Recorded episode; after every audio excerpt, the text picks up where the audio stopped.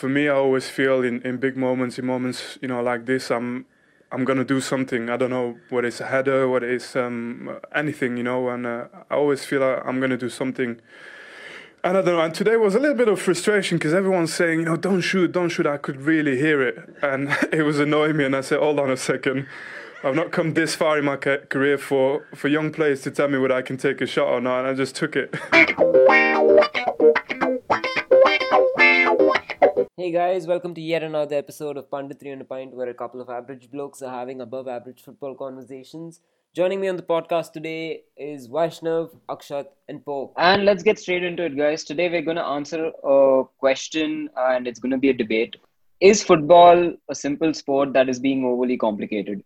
Um, now we've seen a drastic change in how the game has been is being played since the past 10, 15 years or so with everything that everything has to do with big data, analytics, you're boiling it down to one single number, one single digit to see if a player is performing well or not. And we're not only seeing data in terms of recruitment, but also in terms of uh, match sharpness, training, etc., etc. It's all run by numbers, right? And um, the question that I want to ask is that, I mean, is it really required, or is football just 11 people trying to score more goals than the rest, the other 11 people? And uh, I want to bring Vaishnav into this conversation first because he has a few statistics that he found extremely helpful to talk about. Yeah, so I mean, that's a super valid point, man. Football, I feel like it's the beautiful game because it's pretty simple. I mean, you don't have multiple scoring methods, you have one. The ball has to cross the line, and that's all that matters. It's pretty simple. I forget who it is. I think it's Bill Shankly or one of these legendary coaches who said, I mean, I forget what he said exactly, but it's a lot of profanity. And he said something to the effect of, you know, tactics are pretty useless. All that is tried and tested and factual is the fact that the ball is round, the pitch is rect- rectangular, and everything else is bullshit. You know, everything else is noise. So, I mean, that is one school of thought.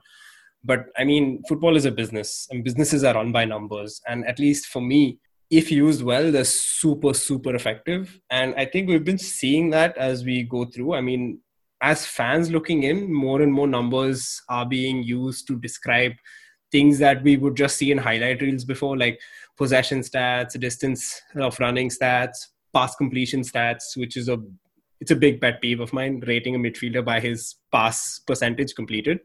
So it just says a lot of different stuff that people might not infer from it prima facie. So that for me, that is a big deal. Using stats is all well and good because it does mean something. They definitely have a place. But I don't think the main media are packaging football stats well enough to be able to use stuff like XG, XA, pass completion. And for fans, you know, it, it's becoming a point wherein it's super pretentious, where you're just wanting to quote these stats and saying, yeah, dude, the XG is actually 1.3, man. Insane. That's so cool and you're not really understanding why you're using these stats or why they're being spoken about. So I feel like the media should be. I mean, obviously they want to put these numbers out there because it's more production value around the sport because they're trying to build a narrative, right? It's not about just that game. It's a big thing, you know. This team hasn't won this stadium in this tournament for the past 30 years. What's going to happen today? It's like a narrative, right? So you want to have numbers around that. That's characters of the story. But I also feel that it's really important for us to have character depth, for a lack of a better analogy, so I want to know what XG means. I don't want to just be looking at a number with absolutely no context, right?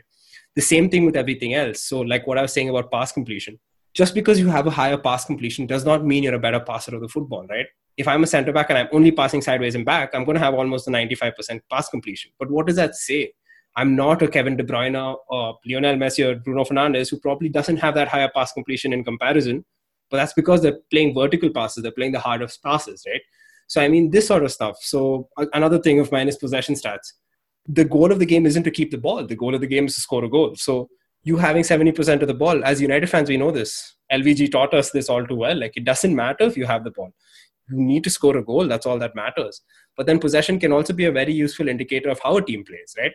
if you see where they're keeping their ball in their possession are they keeping it in the middle third the last third or their own third you know it says a lot about how the team plays its football so i think stats are super useful but they can also be glorified to an unnecessary extent, you know, just because they're another sort of garnish to put on top the final dish. Um, just uh, just to add on to this point a little bit, Vaishnav, can you explain to uh, our listeners and how some teams or some coaches might be using uh, the stats in relevant matters for either their training drills or for their tactics in the game?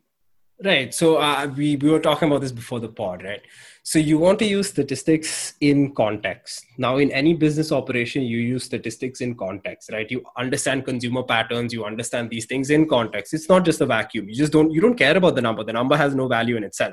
So this is like what we were discussing before, wherein XG, which is one of the whew, sexiest stats in football, right? It's like the babe, and it's thrown around everywhere. Wherein if you give any decent football man or woman, if you give them a spreadsheet with 10 names on it, with just numbered, you know, XG values from highest to lowest, he's not going to pick the one with the highest value just arbitrarily without the eye test, right? Because the eye test is as big a deal as statistics are.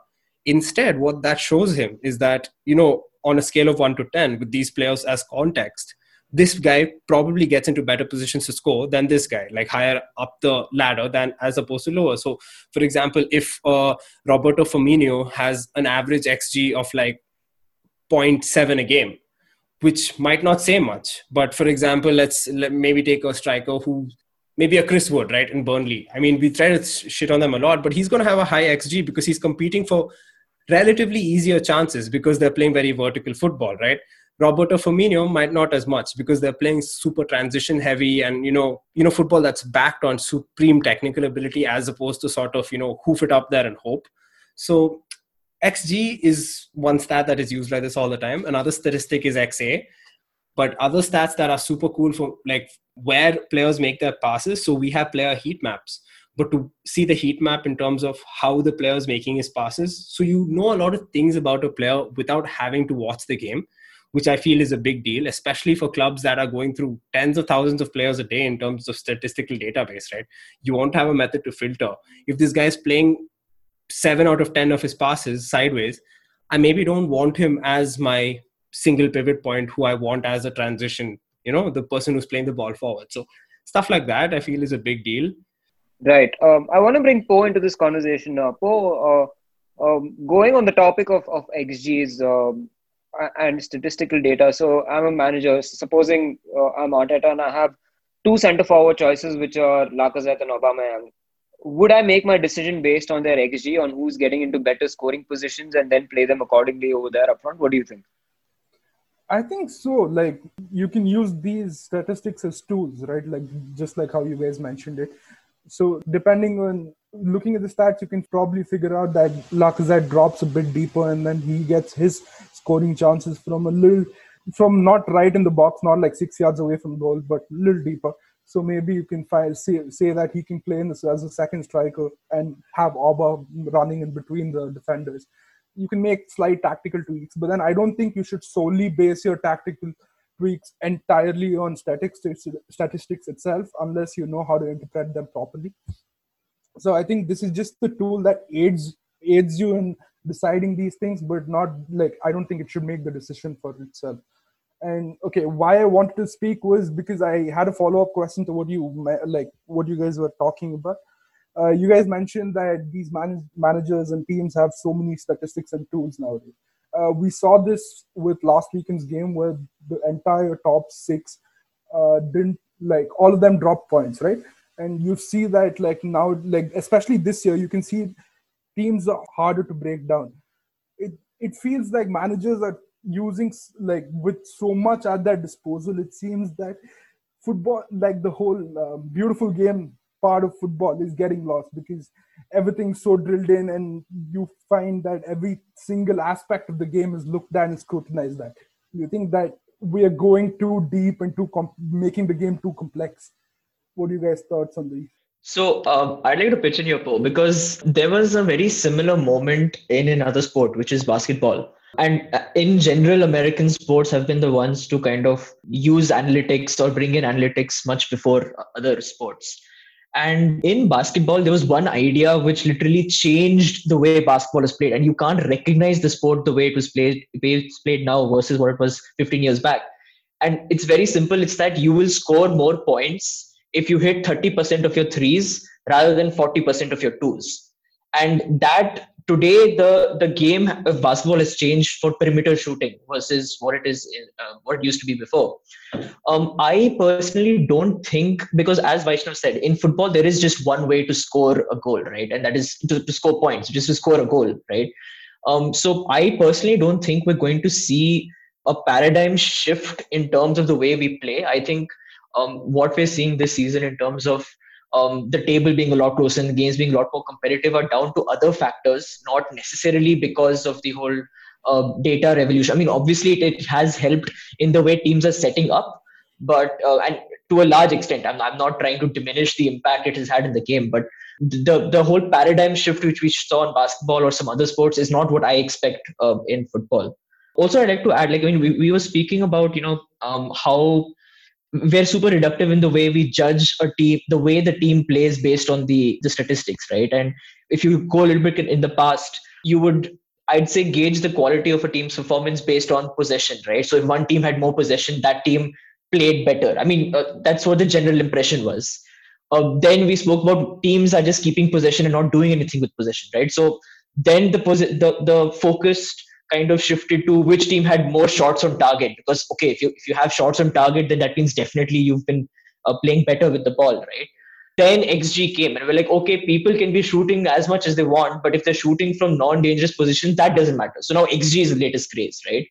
But even in xg right i it's tough to say which team played better because they created the better chances because let's take a very simple example of, of Spurs versus City, right? Which is the recent example which everyone loves giving um, for XG. Um, um, City had a much higher XG than Spurs, but since Spurs scored first, they don't need to create another chance the entire game as long as they're ahead, right? So the way the team played is reflective of the game situation. So obviously they're not going to have high, as high an XG, and they shouldn't aim to have as high an XG. Their aim is to defend for the rest of the game, right? So um, there are teams which once they go ahead, they don't go looking for other goals. Uh, and then obviously the other team has more opportunities to have a higher XG than that team. So even now, I mean, even though XG is the in thing, and right now, I mean, that is being used by a lot of people, and, and to be fair, with by clubs themselves to analyze their performance in the game. But it's important for us to realize that there's never going to be one statistic which tells us how good a team has played. It's it's always relative to the game positions and the tactics or what the manager wants to see from the team. So yeah, we've got to be a little bit careful, you know, whenever we kind of hype up any one statistic.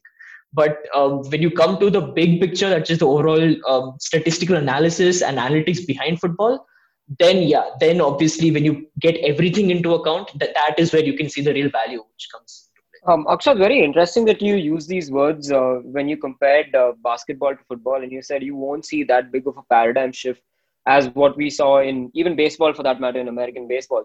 Um, but uh, just to put it in some perspective, hasn't there been already such a huge shift? I mean, if uh, you roll back a few years, uh, uh, Sir Alex's last season at Man United, when we played Real Madrid in the in the quarterfinals, right? Um, I remember him starting Welbeck at the Bernabeu ahead of uh, Wayne Rooney.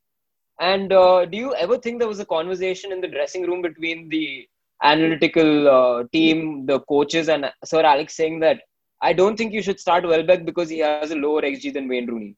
Um, was that ever a factor? Sorry to bring this up again, but uh, the 8 2 Arsenal game, if you'd seen the United midfield at that time, you would have been shocked. I mean, it I think it comprised of Tom Cleverley, Darren Fletcher, and uh, Anderson. Anderson, yes, Anderson, yes. So, do, do you think uh, XG was really considered at that point of time? And aren't we already seeing such a big shift now? Um, so, so again, I, I would say that um, I won't say there is not going to be a paradigm shift in football, but I don't believe that it's brought about solely by the use of analytics and stats the way it has been by basketball. That that's I think that's a more clear way to put it. Okay. Ahmad, I mean, you may have the best like best people working on your analytics side and statistics side for your team, but it won't matter unless your manager is willing to use it or your like board is willing to use those uh, data and take the i mean even if they look at the data unless they interpret it in the right way and then try to take the advice offered to them it won't matter. Like even if you have the best person, and I don't think it's right to bring Sir Alex here because he is like the manager, the typical mold of a manager, which is like ages ago, and I think managers nowadays are completely different than that. Yeah, I mean, um, the, the the paradigm shift uh, might not be visible on the pitch, but definitely the parad- there is a paradigm shift in the way that uh, recruitment is done, scouting is done, uh, player performance um, is measured, uh, youth development, um, player management. All, all, this is where the paradigm shift has already happened and will continue to happen. So um, yeah, maybe not too much on the tactical side of things because I think that is something which is always going to be uh, based on the managers and in response to what they're seeing from other teams. But yeah, in these fields, definitely there already has been that paradigm shift. Yeah, t- talking about uh, uh, recruitment, uh, I think the best example that we can have is Liverpool, right? I mean, their recruitment strategy has changed so drastically, um, so quickly, and we are already seeing the results um, that are coming in. Akshat, I think you wanted to speak a little bit about their recruitment strategy, right? On what they do and how they do it. Yeah, I mean, um, so see, I mean, uh, I think the most uh, easiest example to give um, on on how analytics has changed football is recruitment, right? Because scouting is not an easy thing to do. I mean, as a big club, you're you're supposed to have your eyes and ears on some kid playing in Japan, and you know whether he's worth signing or whether it makes more sense signing him than a 50 million pound proven player in the Bundesliga. I mean, those are li- literally the kind of decisions which a scouting department has to make. So, um, yeah, I mean, uh, Liverpool is is one really good example, and um, I, I, think Poe made that really good point that um, the owners and the managers have to be willing to accept that. So, I mean, Liverpool, we all know about the FSG, right? And I'm sure pretty much all of us have seen Moneyball. And in Moneyball, towards the end of the movie, uh, Boston Red Sox tried to hire Billy Beane, and Boston Red Sox are owned by FSG, who own Liverpool right now. So you can definitely see that this is something which is coming from the very top, right? But um, Liverpool, they are doing it differently because at most, right, most clubs right now either have an external com- um, company doing their analytics for them, or max they have like one or two analysts in their club.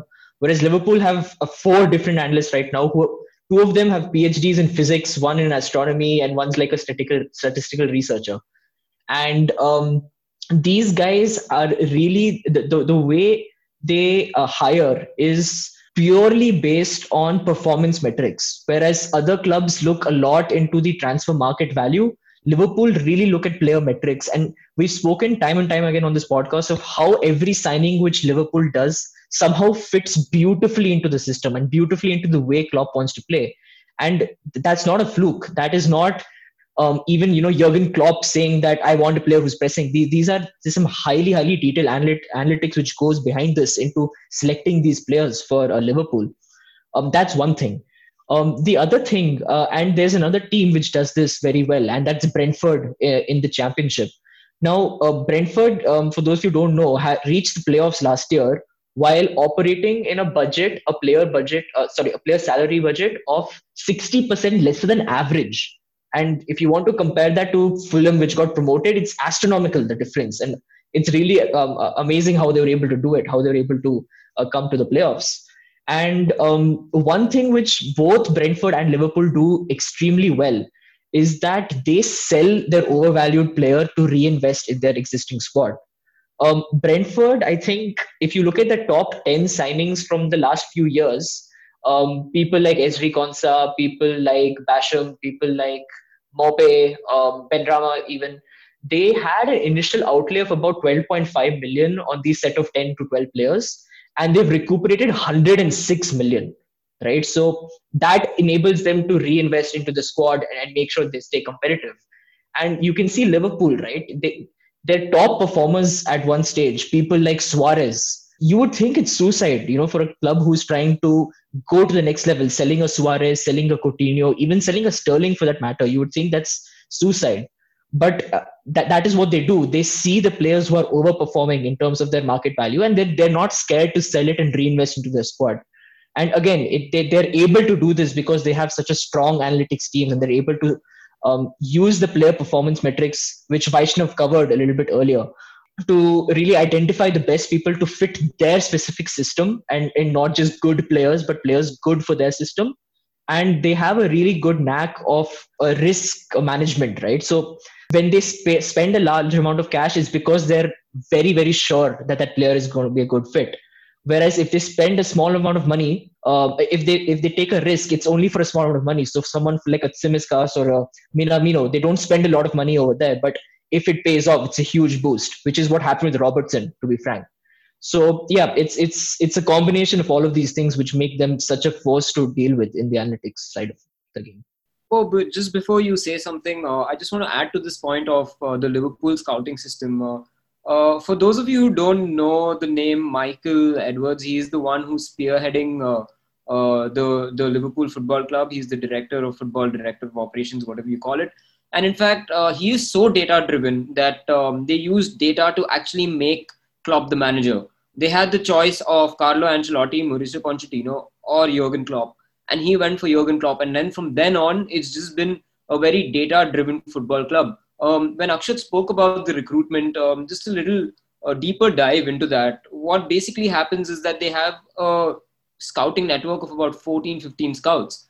Uh, an average big club like Manchester United has about 80 scouts. Okay, so these guys have their work cut out for them. They don't get into any scouting meetings at all um, these scouts go they have maybe two or three regions that they have to handle now the important uh, factor here is that the scouts have to make their decisions based on a certain set of data and categorize players into grade a b c and d grade a being that this particular player who they've scouted is ready to replace anyone from the current liverpool playing 11 so that rarely happens it's happened only twice so far with virgil van dijk and with Alisson. and then B is someone who can add to the squad. C is someone who they should look out for. And D is someone that they don't have to further continue scouting. And most of Liverpool's database is filled with the D players. So the way that they make sure that it's a perfect recruitment is not by looking at one player, but looking at say 100 and eliminating 99 of them. And that's how they get to that one perfect signing, right? And it is all data driven. Ahmad, that was really fascinating. I mean, it, it it's like right out of Football Manager or something like that. But what I wanted to add was looking at Liverpool and looking at Brentford, it really hurts, man, because like Arsenal bought a, a, stat, a statistical company in 2014 called StatDNA, acquired it for $2 million. And I mean, that was the, as fans, perception was that was the start of something new. And this, like, the, one of the most prominent signings out of that came out of that uh, stat driven analysis. I don't like, I don't know if you guys know this, it was Granit Xhaka so oh. really, it was Granit Xhaka. And and recently they've even gone to fire the analysts uh, analysts who worked uh, like for StatDNA in Arsenal. So I don't even know where the club is going right now. But like the way, like listening to the way Liverpool have done it, that should have been the ideal way of doing it. I'd say. Yeah. Um, coming back to uh, more statistics on the game. Uh, Vaishnav, you spoke a lot about XG, and uh, I want to ask you: Do you really think it's what uh, decides the game at the end of the day? Um, I, I, brought this up before as well, but uh, that Vincent Kompany shot uh, against Leicester that won them the title um, two seasons ago. Um, in your opinion, what do you think would have been the XG of that just before he took that shot on? I don't know, 0.1 0.2 probably you know honestly if you so xg is based on historical data sets right? It's basically uh, how many people from this position did that right? But we like StatDNA StatsBomb opta there are lots of proprietary blends so to speak proprietary technology out there wherein they're using different variables. So maybe if there was a actual variable of sort of quality of player who took the shot, meaning that maybe a striker has a higher XG than a centre back.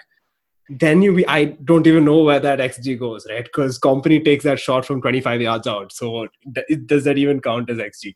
I mean, partly the beauty of football is that you can't quantify man you you just can't for me that's why it is such a complicated game because i was listening to a podcast for one and a half hours that compared football to chess and they were talking about uh, i forget the ibm supercomputer's name who beat uh, kasparov but they were talking about how many computations that that computer big blue or something like that? Yeah. Deep blue no, i think. Deep blue. Yeah. big blue yeah. that's like oswald bro. Okay you know what? Uh, shit i lost my train of thought. But basically they were comparing how you know how if it was possible, sort of a thought experiment, to come up with an algorithm or some sort of computer program that could predict events in a football game. Because XG is reflective and not predictive, right? Correct. XG is telling you what had happened and not what will happen. So they were going down the path of it's a superb uh, podcast, by the way, listeners, you should get onto the Tifo bandwagon because uh, this pod is essentially athletic and Tifo regurgitated content, right? like that's all. That's all it is, man. it's just supremely good sources. Don't let out trade secrets, dude. supremely good sources, dude. You guys can do this too. but like, yeah. So what he said, which was super fascinating to me, was. Uh, essentially what they were talking about if there was a model of statistics that could sort of predict what happens in a football game meaning that uh, from this event to this event to this event to this event what is the likelihood that this might happen? Meaning that from the first pass in a goal kick based on all variables in the football pitch you would know the likelihood of a goal. Now this sounds like insanely you know extrapolated. But i mean he was talking about how every three moves or something in a chess in, or the first three moves in a chess game give you 9 million or 9 billion such permutations of what can happen after and he was saying that so they are talking about how if you extrapolate the same logic to a football game how many permutations are you getting now right like I can't even begin to think. We're thinking of variables for a shot, but imagine so XA, right, which is such a weird stat as it is, is not about is not derived from xg which means that it doesn't matter what happens after the pass. The idea is where the pass happened. So a pass across the back line meaning between the goalkeeper and the defense if there's no one there still has a higher xa because it's a good pass right? If there is someone in that position they tap it in. Whereas a, if i'm playing in midfield with amar and i just roll the ball over to him like 2 yards to the right and he just absolutely rockets it from 30 yards out that's not a high XA, this thing, right? Even though that goal is the same quality, sorry, this has the same impact on the scoreline as the tap in did. But assists are not equal, and therefore you want to quantify what assist is better than the other assist. So, I mean, XG is super useful. I still think it's one of the more useful stats in football, but just for like maybe 10, 15 different things, right? I don't care about XG if I want to track how much a team is pressing. XG does not matter to me. I and I honestly don't look at XG as an indicator of as to who played better because Akshat brought up a beautiful point. Why would you want a high XG after you've scored the first couple of goals? That's not my my prerogative now is to defend the two goals I've scored or one goal that I've scored. So I'm just by the fact of that not going to play as aggressively and as expansively. So XG does have a lot of weight. It has a lot of value, but I feel like it's become overhyped, just like uh, possession stats are. Because how what does possession do for you, right? It doesn't do much. Yeah. Um. Some some really cool points there, and uh, just to kind of close, I think we've seen uh, data being used in in a variety of ways, right? But uh, I want to talk a little bit about training sessions as well. I mean, we're seeing these uh, performance belts. What are they called again, Vaishnav? Just wearable technology. Yeah wearable technology where um, and the players go out. The the fancy sports bras. They go out they do their training drills they come back and immediately all of the data is available to the manager and the analyst to see the kind of performance it's super cool man. They are able to track injuries months before it happens.